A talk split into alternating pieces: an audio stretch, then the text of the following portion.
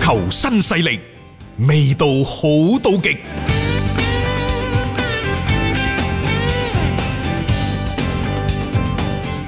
由於新冠疫情嘅原因，大家知道中超等等所有嘅賽事呢係未開打嘅。咁啊，前幾日大家咪分享咗國家體育總局嗰個指導意見嘅，係嗰個名好長，好我長哋都唔記得啦嚇。反正呢個指導意見呢，其實即係講咗兩樣嘢嘅啫，係就係有序復賽。冇錯，有序復賽有個前提，其一就係全國性嘅國際性嘅體育賽事，今年原則上係唔舉辦嘅。嗯，全國性嘅賽事，即係包括你哋咩成都馬拉松啊嗰啲，而家咪話開放報名、報名啊係諮詢等等嘅，睇嚟好快會被叫停啦。嗯，咁喺呢個之下呢，仲有另一條就係、中國足球協會嘅超級聯賽，嗯，佢寫明㗎，係啊中國足球協會嘅協超級聯賽同埋 CBA 聯 CBA 賽，係啊，你哋呢就單獨提交方案上嚟冇。錯，啊，然之後得到批准之後，你可以有序展開，但係一個兩個負責，一個係屬地負責制屬，地負責，亦係就係話全國各地嘅足球協會，你敢唔敢啊你制唔制先？係其次，誰牽頭誰負責？即足協係話嗰邊中國足球協會，你肯唔肯孭飛先？嗱、嗯嗯其實足球同埋籃球都面臨咁嘅情況，但係大家要留意喎、呃既係全國性嘅賽事、嗯國際性嘅賽事唔舉行，然之後另外再俾中超 CBA 又發咗另一個嘅條款。係咁我想問啦，啊中甲、中乙是否進行呢？嗱，按照文件嘅理解呢，嗯今年嘅中甲、中乙唔使打噶啦。啊係啊，佢淨係講中超啫 嘛，中國足球協會嘅超級聯賽啫嘛係啊啊，所以即係而家你三個級別嗰啲，你就算啊之前你啲咩准入名單都公佈啫，唔代表你呢個賽季真係可以有序咁恢復㗎。啊，即係今年 U 廿三是否可以打中乙？今年中甲聯賽是否可以開始？嗯如果按照國家體育總局嗰份嘅文件呢，我認為呢兩個聯聯賽嗯。係唔具備喺今年打比賽嘅。啊嗰個可能條件嘅嗯嚇，冇錯嚇，即係喺呢個角度上面去即係考慮翻呢。而家嗱，中超亦都面臨住一個即係困難，係有一啲嘅指導嘅文件落咗嚟，係俾你嘅復賽啊提供咗一啲嘅基礎，但係關鍵就係話你點樣樣去做呢個安排，同埋你真係肯唔肯去負呢個責任先。仲有兩件事情可以同大家分享下嘅。首先呢，就上海嘅外援啊阿劉道域，嗯，佢喺社交媒體嗰度講呢，就話會喺維也納嗰度稍作停留，話好快就要翻上海啦。嗯，喂，但係大家知道我哋而家國家仍然係限制外籍人士嘅入境。係啊，具體到中超呢方面，就係、中超中甲球隊好多外援外教都喺國外，甚至乎北京國安話要換教練等等嚇。嗯加加埋埋有三十名嘅外援，其中包括十三名嘅外援呢，都唔可以入境嘅。係並且喺我哋咩特殊人才嘅綠色通道嗰度，亦都冇將足球呢放喺入邊。嗯亦就話喺我哋國家嘅整體對岸對外嘅有關嗰、個即係、誒入呃境嘅嗯入境嘅政策未有調整之前，佢哋入唔到嚟嘅。而阿柳道域喺自己社交媒體嗰陣時嗰度呢，就話快要翻上海。 喂，到底呢個係出自佢自己良好嘅願望，抑或係上海上港有一個特殊嘅途徑俾佢入嚟呢？哦因為上海上港嘅前任嘅董事長係現任嘅中國足球協會主席，所以呢，就即係大家會覺得哇喺呢個過程當中，再加上二月廿八號，大家仲記唔記得侯嗰個克壓啊？哨翻到嚟嚇啊，，即係奧斯卡嗰啲啊啊奧奧斯卡總係咯，嗱，佢係副總經理嘛，係啊即係壓哨翻嚟係引人遐想嘅。但我又覺得呢，即係大家諗多咗啦。嗯以中國足球協會咁嘅級別，佢點可能運作？即係喺而家我哋嘅所有嘅即係政策入境嘅政策當中，你覺得即係以中國足球協會嘅能量、能耐，佢可以做到，佢可以運作到阿柳道域翻嚟咩？如果係咁，嗯我又對中國足球協會喺即係嗰、個嗰個通天嘅能量嗰方面，我又要另作考量、係咯，另作思有考先得。冇咁大嘅能冇力可能啊嘅，所以咧呢啲嘢你就當佢吹下水，即係可能係外援自己隨便嘅講再一加句上説話話啊啫。阿劉道域嗰啲呢，就真係講嘢唔負責嘅，你又唔係使太過嗯即係過度去解讀呢件事。冇錯，但係另一件事情呢，我都係覺得呢係有必要再解讀下嘅。嗯就係喺最近呢幾日呢，有關解散球隊嘅自由球員引入，嗯，具體咁講就係天海嗰班球員，係好多都係湧晒去深圳。深圳啊，深圳而家一線隊極其之臃腫，因嗯為你原先廿五個就廿五個，三十個就三十個，今年啊即係一線隊。嗯，好啦，咁包括幾多外援、幾多國內球員，你突然間成七八個、湧咗十過個嚟八個湧咗過去，啊，咁啊你會搶到人哋嘅飯碗嘅喎。嗯，呢個就係點解中甲嘅球隊上咗中超之後，即係嗯佢哋咁多中甲打緊中甲林沖超嗰啲場波，點解會亂七八糟？冇錯，佢哋即係突然間諗下諗下上咗衝，即係啊衝咗上咗嚟就可能會失業㗎。冇錯啊，即係俾人壓咗個位置啊嘛，因為你其實中超嗰啲其實基本上係定員制嘅，我係咁多就咁多啦，冇位嘅話你嗰啲咪俾人係哋啊調走咗咯。所以即係有關解散球隊嘅自由球員引入是否應該佔限制名額呢件事呢，引起咗大家嘅討論。嗯，中超呢，每年規定呢，即係係有五個嘅轉會名額係國內嘅球員啊嘅，嘛，國內嘅球員。咁、嗯你而家咁樣一方面解散球隊嗰啲自由球員，你冇限制。嗯咁到底係好定係唔好呢？誒、嗯首先吓，即係呢件事情，我覺得又唔需要過度解讀嘅。嗯喂，甚至乎呢，就我哋有一啲行家就認為呢，因為球隊解散，就肯定會有大量嘅、嗯即係解散嘅球員啦。咁然之後，中國足球協會為咗保障呢啲球員，嗯即係繼續揾食，就話唔佔名額。係咁啊，可能呢就會出現天海呢啲有啊成十個八個湧咗去深圳湧過啊， 湧湧過去深圳嗰係度。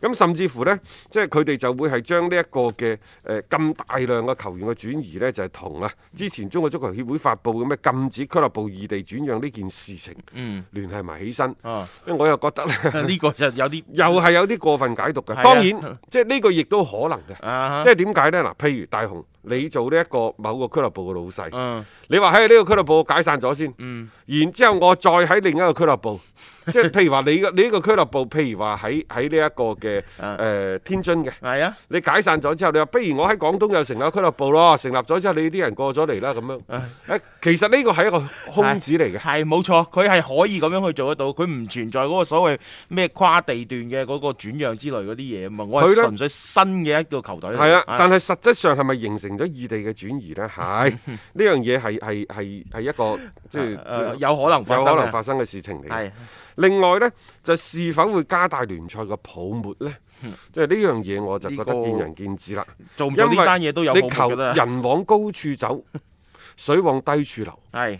即係邊個俱樂部俾到高嘅人工，咁我梗係去邊度即係啦。職業球員，老實講句嗱，而家你而家你天海冇事幹嘅，正常咁打比賽嘅，咁我都唔需要考慮話咁多我轉會之類嘅嘢啦。有人就會擔心，即係咁樣會唔會可所有好多俾得起高人工俱樂部呢？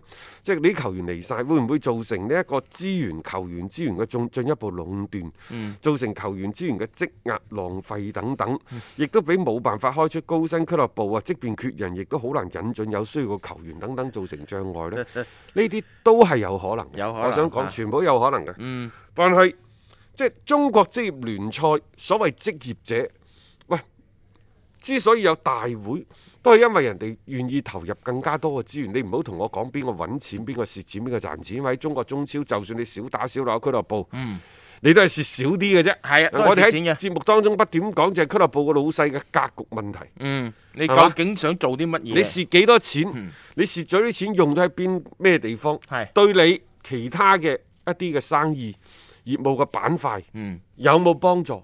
亦就話到底呢個球員引進咗翻嚟，明面上我係蝕咗好多錢，嗯但係實際上可能喺我嘅主業，喺我其他想開拓嘅呢一個產業嗰方面，會帶嚟好大嘅幫助呢。嗯啊，即係你話有冇泡沫？肯定有嘅。有噶，肯定有噶，一直都有，一直都存在噶。即係你話係俾唔俾引進太多嘅球員，或者係冇限制咁引進嘅被解散俱樂部嘅球員呢？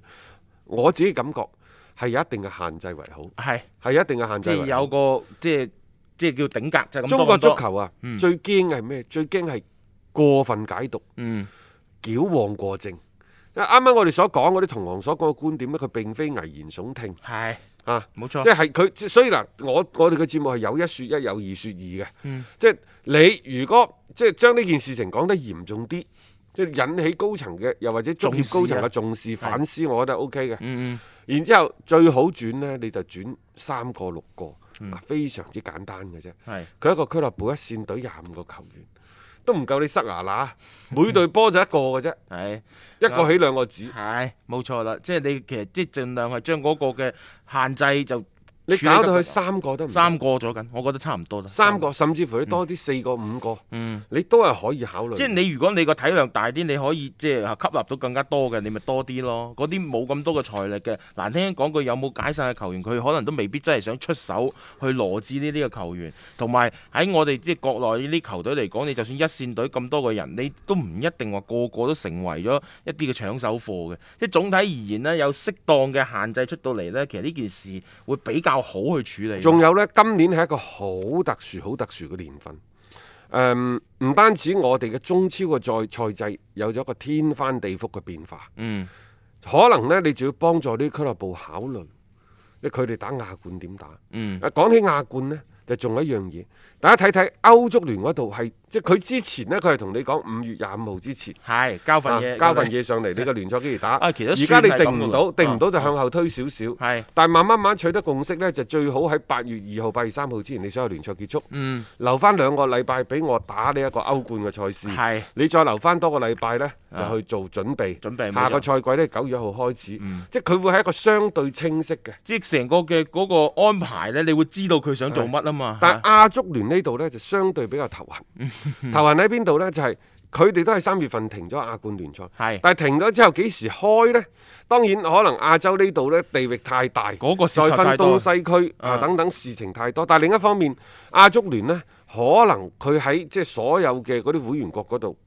佢嘅權威嗯性又唔夠，變咗呢，即係佢一有咩提議呢，大家都提出唔同嘅意見嘅。係即係譬如話你亞足聯，你而家想重啟亞冠聯賽，咁啊但係東亞點打，西嗯西亞亞又又點點打打？係啊，是否賽會制，抑或係即係誒誒呢一個嘅誒、即係繼續係繼進續係入主客場制係等咯等，，即係大大家家都冇呢個方案。大家各自喺度拗數嘅。其實我個個人覺得本身呢個亞冠嘅嗰個比賽呢，嗰、個東西亞即係分得呢係離行離辣嘅嗰只，即係其實好似大家互相都冇咩太多嘅影響。好啦，而家呢，就係亞冠聯賽如何進行，嗯，如何用一種咩形式去展開，到今時今日都冇一個明確嘅講法。我覺得呢個係亞足聯，嗯佢哋自己猶豫不定。冇錯。佢仲心存幻想，嗯因為只有時間嘅緊迫性，先至係反推翻你用乜嘢賽制。係啊，如果你講俾我聽，你話喂亞冠嘅賽事仲可以打三四個月喎、 咁啊梗係主客場制。但係我哋成日都講啦，主客場制而家全部都係唔俾入境嘅，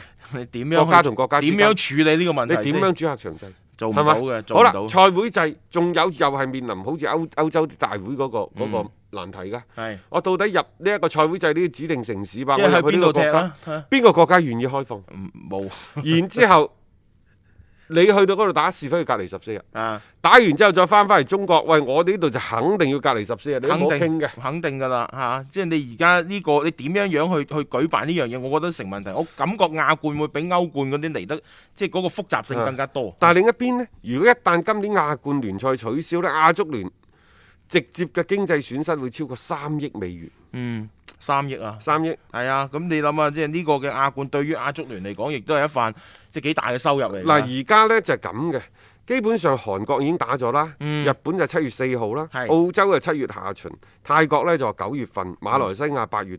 左緊左左右右啦，嗯只有中國足球協會就未報呢一個聯賽嘅唉開打嘅時間嘅啫。啊嗯咁當然啦，亞足聯全重啟亞冠聯賽嘅原則呢，都係希望下屬會員嗰啲協會啊順利完成一九到二零賽季嘅賽事，嗯然之後就話八月底最晏呢九月份開始今年嘅亞冠聯賽。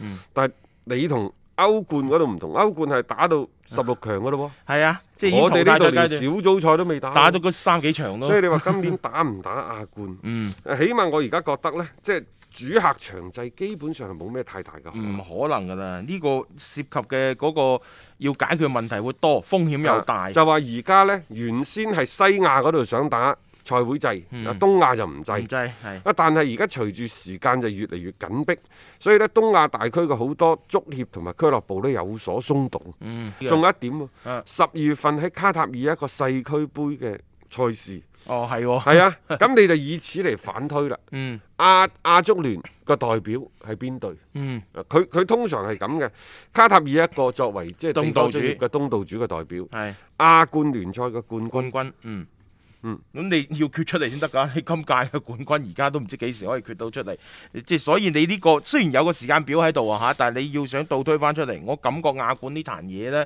要諗嘅嗰個即係涉及嘅方方面面會更加多咯。要推翻出嚟去進行嘅話呢，嗰、個難度會係啊更大嘅。之前呢，亞足聯係發表咗一份嘅調查報告，嗯就話呢，就誒、呃今年三月份全面停擺嘅亞洲賽事呢，累計損失嘅金額會超過三十億美元。嗯亞足聯嘅亞冠打唔到啊，損失三個億等等。啊、嗯再加上誒損失喺邊度呢？更加多嘅就係嗰個所謂嘅誒誒版權。版權啦，媒係啦體經營權等等啊嗯，包其包括其他啲相關嘅權益嗯，並且呢，亞足聯已經講到啦，呢一種嘅情況唔單止係二零二零年，甚至乎明年都會係有影響、有持嗯續。我想講呢個雖然冇一啲太多嘅具體嘅數據支持，但係可能二零二一年會更加之難捱。係啊，就好似當初零八年嘅金融危機之後，最難捱嘅唔係零八年，係零九年，嗯。係一樣嘅。即係呢個有一個滯後㗎嚇，嗯即係後邊你仲要為之前嘅一啲情況而去埋單，所以